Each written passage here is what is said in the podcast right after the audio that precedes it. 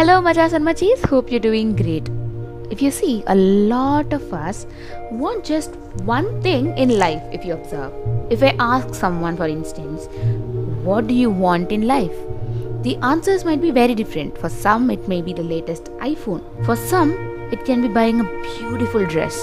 For some, getting a girlfriend. For some, doing the job he or she really loves doing. For few of you, it might be quitting engineering, no offense, but if I ask those people, why do you need to do those things or why do you need those things? It's because that makes them happy.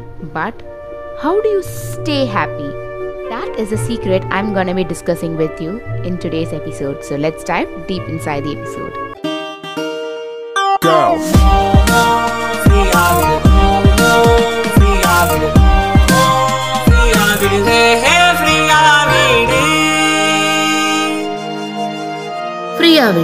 With me, Trisha. Staying happy. It's just a small secret to how you look at your setbacks, failures, disappointments, heartbreaks, sorrow. So here's a quick Zen story. This is one of my favorite, okay? So here it starts. A huge businessman. He went to a saint and said, "Oh saint, my life is nothing. Everything is over. Nothing is perfect. My wife is not good. Children aren't listening to me. They aren't respecting me. My business is going to a dead end. No one respects me. And everything is miserable. How do I live such a life?" The saint, listening to all this, he says, "Okay, I'll give you medicine." He takes a mug with water and adds four full spoons of salt in it and asks the businessman to drink the water. The man drinks the water and spit it out immediately. "Oh my God, that's very salty. How can I drink this?" asks the man.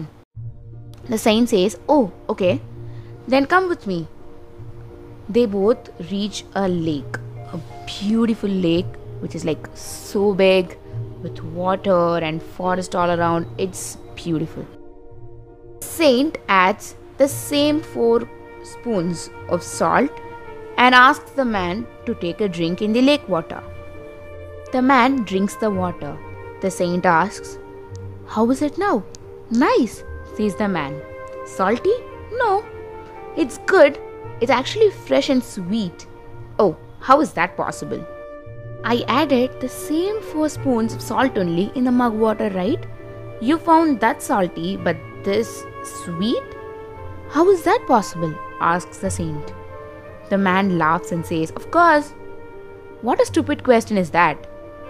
The mug was small and adding four spoons of salt made it salty compared to this huge lake here. The saint smiles and says, "Then why do you keep your mind as small as a mug? Keep it as big as this lake, no? The sorrows, disappointments, failures you have in your life are like salt.